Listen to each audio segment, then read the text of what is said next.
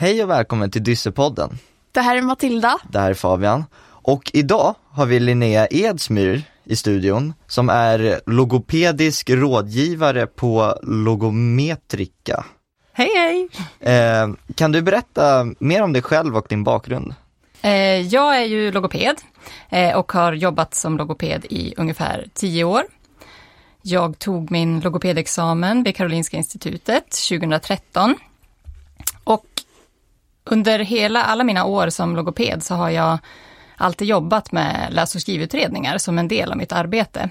Eh, men i början, ehm, av de första åren som jag jobbade som logoped så jobbade jag även med barns tal och språkutveckling och även med neurologiska talstörningar och språkstörningar som till exempel afasi eller dysartri.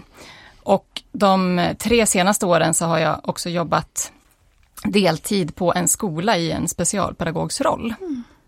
Mm. Kul! Eh, har du någon personlig koppling till dyslexi? Egentligen så har jag väl inte någon personlig koppling till dyslexi, eller det var, det var inte därför som jag ville börja jobba med läs och skrivutredningar. Men eh, det är ju väldigt vanligt och jag har ju både outredda läs och skrivsvårigheter och de som har utredda läs och skrivsvårigheter inom närmaste släkten. Mm. Mm. Mm. Men eh, varför blev du intresserad av att jobba med ja, det du jobbar med? Ja, det blev jag väl egentligen redan under utbildningen på praktiken, när vi hade praktik inom det området med läs och skrivsvårigheter. Så tyckte mm. jag att det var väldigt spännande med det här liksom pusslet som man lägger när man gör de här läs och skrivutredningarna. Mm. När man kikar på de här olika förmågorna som man testar och man kopplar ihop det till bakgrunden och liksom ser om man kan få det att stämma överens. Och sen också den andra delen med att det är väldigt kul att träffa de här familjerna som kommer på utredning. Mm. Och mm. att man många gånger också känner att man kan hjälpa till och göra skillnad för många av de som kommer. Mm. Eh, vad jobbar du med på Logometrika? På Logometrika jobbar jag som logopedisk rådgivare, kallar vi tjänsten för. Och liksom det som jag jobbar mest med det är support och då är det både teknisk support mm. av de som använder vårt program och sen också pedagogisk support så att de som använder vårt program eh, de kan också få hjälp med tolkning och analys när de gör sina läs och skrivutredningar. Mm. Mm. Så ja, det är en ganska stor del av jobbet och sen så jobbar jag också med att vidareutveckla våran produkt och göra den bättre och um, sprida kunskap kring eh, ja, läs och skrivsvårigheter. Mm. Mm. Men eh, vad är Logos och hur fungerar det? Logos är ju vårt eh, program som vi ger ut och det eh, är en, ett webbaserat kartläggningsmaterial som man använder för att mm. kartlägga läs och skrivsvårigheter. Och då för att kartlägga läs och skrivsvårigheterna så måste man gå in och titta på de olika delförmågorna och se liksom vilka styrkor som finns hos den här personen eh, och vilka svårigheter och utmaningar. Och då använder man Logos för att testa de här olika delarna i eh, läsutvecklingen för att ja, kunna mm. komma fram till också om de här svårigheterna ser ut att bero på dyslexi eller inte. Så det används av specialpedagoger och logopeder och speciallärare för det mesta. Mm. Eh, varför är det viktigt att testa och kartlägga dyslexi? Ja, det är ju viktigt av eh, flera anledningar, men framförallt för, för att hitta de här styrkorna så att man mm. vet vilka förmågor som, eh, som det är bra att använda sig av hos den här personen. Och också för att hitta svårigheterna för att se kanske vad man behöver jobba eller träna extra på eller om det inte går att träna, vad man behöver kompensera för mm. eh, av, i de här läsförmågorna. Och också tycker jag att det är viktigt för många av dem som jag har träffat att liksom få ett eh, svar på ja, men varför de har de här svårigheterna, att man får en orsak till varför det har varit kämpigt med läsning och skrivning. Ja mm. men det känner jag verkligen igen. Att eh, Jag tyckte att det var jätte, jätteskönt att eh, få veta vad det var. Och också nästan alla mina kompisar som har diagnoser säger också att det är jätteskönt att få en förklaring. För man vet liksom att det inte, eller man förstår att det inte är fel på en och att det är mm. vad det är som är kämpigt. Liksom. Mm. Eh, men det finns ju olika sätt att testa om man har dyslexi. Eh, vad är skillnaderna? Ja, precis. Alltså det är ju, man testar ju på ungefär samma sätt. Liksom det är att man behöver testa de här olika förmågorna och se, hitta styrkor och svårigheter. Och sen lägga det här pusslet liksom för att se om svårigheterna ser ut att bero på dyslexi. Eh, men vissa blir ju testade, liksom gör en medicinsk utredning, att man blir testad av en eh, logoped och andra kanske gör en pedagogisk utredning, att man blir testad i skolan av en specialpedagog eller speciallärare. Och det där ser ut på lite olika sätt eh, beroende på vart i landet man bor.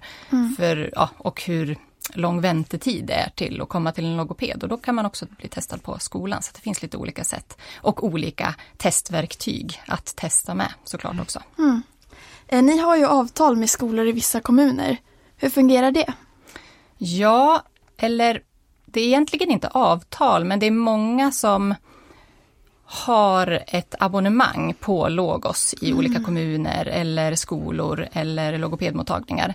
Så att de har möjlighet att kunna använda sig av, av Logos i sitt arbete med läs och skrivsvårigheter. Mm. Så mm. ja, det är inte egentligen avtal mellan kommuner, men det är många kommuner som har ett abonnemang hos oss. Okay. Men om vi säger att man bor i en kommun som inte har det, hur gör man då? Ja, om man är nyfiken på vad Logos är och om man tänker att det skulle kunna vara av vikt eller någonting som skulle underlätta ens arbete med läs och skriv på skola eller mottagning eller vart man nu jobbar, mm. så kan man ju gå in på vår hemsida www.logometrika.se och så kan man kika mer på vad Logos är för någonting eh, och så kan man beställa om man skulle vilja ha det i sitt arbete. Hur tycker du att eh, digitaliseringen och den nya teknologin påverkar studier nu för tiden? Ja, precis. Den, jag ska börja med att säga att jag är ju ingen expert på digitalisering. men eh, det handlar väl mycket liksom om, många tycker att det kanske har en positiv inverkan på studier och andra kanske har, tycker att det mer har en negativ inverkan på studier. Men skolan jag tror att digitaliseringen är ju någonting som utvecklas hela tiden och skolan kommer liksom också behöva vara en del eftersom samhället också blir mer och mer digitaliserat så kommer skolan också behöva följa det. Mm. Ehm, men forskningen de har ju sett både fördelar och nackdelar med eh, digitaliseringen. Så fördelar som forskningen säger är ju bland annat ökad motivation och eh, också förbättrad läs och skrivinlärning, framförallt då hos personer eh, som har någon typ av läs och skrivsvårighet. Och negativa saker som nämns är att man kanske minns bättre när man skriver för hand. Um, och att det kan vara en distraktion när man använder de digitala eh, plattformarna. Att man kanske liksom hellre går in på en annan app än den man har tänkt. Mm. Eh, och sådär. Och då kan det ju vara ett hinder för, för, mm, för studierna såklart. Och om läsförståelsen blir bättre eller sämre när man läser på skärm, det är väldigt omstritt. Och jag tror också att det skiljer väldigt mycket från person till person hur man lär sig bäst. Mm. Det kan vara svårt med källkritik också. Eh, även om man har liksom tränat sig att vara källkritisk så kan det vara svårt att vara det ändå när man är ute på eh, internet och läser saker. Mm. Men eh, vi vet att du är intresserad av eh, ChatGPT. Eh, kan du berätta hur det gick till? Ja, det var min arbetsgivare som bad mig att sätta mig in i det när jag precis hade börjat på Logometrika. Jag har bara jobbat på Logometrika sedan i mars tidigare mm. år, så jag har inte jobbat mm. där så jättelänge. Så då under vårterminen så bad han mig att sätta mig in i vad det var och också kunna se liksom vad det kan göra. Ehm, och när jag började testa det så märkte jag vad användbart det var på jättemycket olika områden. Mm. Eh, och då kände vi att vi också ville sprida vidare den informationen. Jag har jobbat mycket med hjälpmedel tidigare. Efter de här läs och skrivutredningarna så kommer ofta många personer eh, och vill ha kanske en genomgång på vad det finns för typ av alternativa läs och skrivverktyg till exempel som man kan använda sig av. Och det jag märkte med ChatGPT, det är ju som att det här är liksom en allt-i-allo, ett allt-i-allo-verktyg. Där de andra verktygen som jag har visat tidigare, liksom allt finns integrerat i ChatGPT.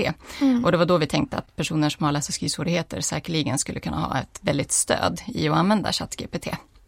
Ja. Eh, hur kan ChatGPT hjälpa personer med läs och skrivsvårigheter? Ja, det blir ju mer nästan en fråga på vad den inte kan göra därför att den är så mångsidig ja. Eh, och smart. Ehm, man kan till exempel skicka in en text i ChatGPT, så kan man be den att sammanfatta eller förklara texten, eller förklara specifika stycken, meningar eller ord, så hjälper den till med det. Eh, den kan ge tips på lässtrategier. Den kan kontrollera stavning och grammatik av de texterna som man har skrivit och så kan den också spalta upp felen och förklara dem om man vill titta närmare på vilka stavfel man har gjort. Eh, den kan komma med förbättringsförslag på texter. Den förstår frågor som är felstavade när man skriver in dem eh, eller grammatiskt inkorrekta. Eh, den ger också mm, förslag på texter om man ska skriva egna texter eller skriva brev eller mejl eller hålla ett tal så kan den ge förslag som man sen kan liksom fixa till så att det blir som man vill ha det. Mm. Till exempel om man jobbar på en förskola som förskolepedagog eh, och ska skriva ett brev till vårdnadshavarna om att det går löss på förskolan. Så skriver man bara det. Eh, Hej, kan du skriva ett brev till alla vårdnadshavare om att det går löss på förskolan? Och så skriver den exakt ett jättefint brev som man bara kan använda sen. Kan den också vara till nytta för lärare och logopeder och hur? Det kan den absolut vara. Framförallt så kan man använda den som en inspirationskälla den kan komma på diskussionsämnen, skrivuppgifter, projekt eller ta fram ett quiz eller förslag på olika aktiviteter som man kan jobba med i skolan. Den kan ta fram diskussionsfrågor. Eh, man kan anpassa svårighetsgraden i uppgifterna om man vill öka svårighetsgraden eller sänka svårighetsgraden på läxor för att anpassa ut efter, ja, för elever som kanske har svårigheter så kan man sänka eh, nivån så att det blir på en lagom nivå. Och den kan också ge feedback på arbete. Den kan hjälpa till att rätta sakerna som eleverna har gjort så att den kan hjälpa till med jättemycket saker. Det var framförallt skolan då.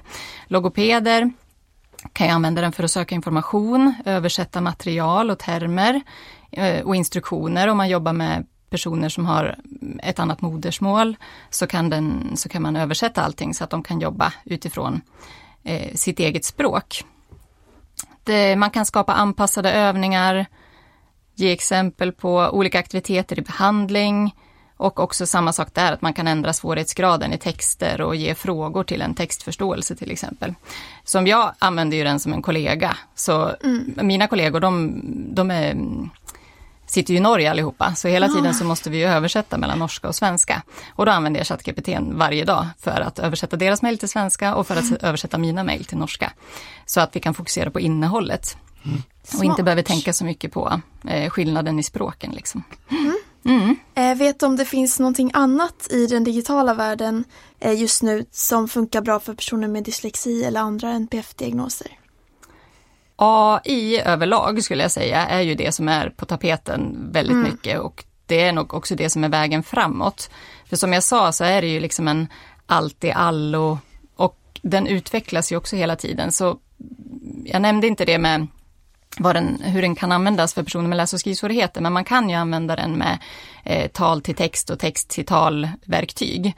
Men snart så kommer den också att få eh, egna AI-röster mm. som, eh, ja, som kommer finnas integrerat i produkten. Då. Och det finns ju också sådana andra verktyg eller program eh, som är, är, baserade på AI-teknologi.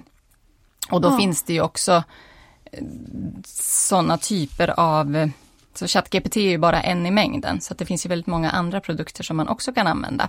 Och då finns det ju de som har mer fokus kanske mot NPF till exempel, att man kan använda den som eh, man kan ställa frågor till den och man får feedback på en gång på sina eh, frågor. Mm. Så att det blir som en slags handledare som man kan liksom, ja, utbyta information med. Och den kan hjälpa till att planera och organisera. Den kan påminna en om saker som så att man inte glömmer bort vad man ska göra och sådär. Så att det, det, finns ju väldigt mycket teknik eh, just nu eh, som man kan använda som stöd i sin vardag. Mm. Det gör det verkligen. Och jag tänkte också, jag har ett eh, ett ljudklipp om ni skulle vilja höra på hur den här integrerade eh, rösten, AI-rösten, kommer låta så att man kan höra lite skillnad mot förtalsynteserna som man har idag, som man använder sig av. Ja, men absolut, gärna. Eh, och då är det, den är på engelska här nu då. Mm. Och så kommer det först vara en person som ställer en fråga och sen så kommer den här nya AI, en av de här nya AI-rösterna svara då. Mm. Hey, can you just act as my friend for a minute? I'm having a bad day and I'd love to talk to you about it. Of course. I'm here to listen. Please tell me what's on your mind. Everyone has those tough days, and I'm here to help in any way I can. Ja, den rösten lät mer levande. Ja, eller hur? Så jag, Ja. jag tänker att, att många kommer tycka att de här AI-rösterna också kommer underlätta eh, när man ska lyssna på saker. För att det är vad många har sagt till mig att de tycker inte om att rösterna är så syntetiska som de faktiskt är. Och då tror jag att det kommer underlätta väldigt mycket med de här förbättrade AI-rösterna när de kommer. Var tycker du vi är på väg när det gäller ny teknologi och digital, digitala hjälpmedel inom utbildning? Jag tror vi behöver acceptera att det är här vi är nu, att det blir mer och mer digitaliserat. Och jag tror att det är viktigt att man är medveten om de här potentiella begränsningarna och utmaningarna som är kopplade till tekniken. Eh, samtidigt som man också utnyttjar potentialen för att förbättra kommunikationen och lärande eh, på nya sätt. Till exempel kanske det finns möjligheter med teknologin att kunna hitta botemedel för cancer, rädda klimatkrisen. Så genom att kombinera de här fördelarna med AI-teknik med den mänskliga expertisen och insikten så kan man ju förhoppningsvis också maximera de här positiva effekterna av digitaliseringen och försöka minimera de här eventuella negativa konsekvenserna. Eh, Stort tack till dig Linnea för att du var med i våran podd. Det har varit jätteintressant. Vad bra, tack för att jag fick komma och vara med. Tack till dig som har lyssnat. Har du idéer på vem vi ska intervjua eller frågor? Kontakta oss gärna på hej ftb.se. Följ oss gärna på Instagram, Dyssepodden och vi finns där poddar finns.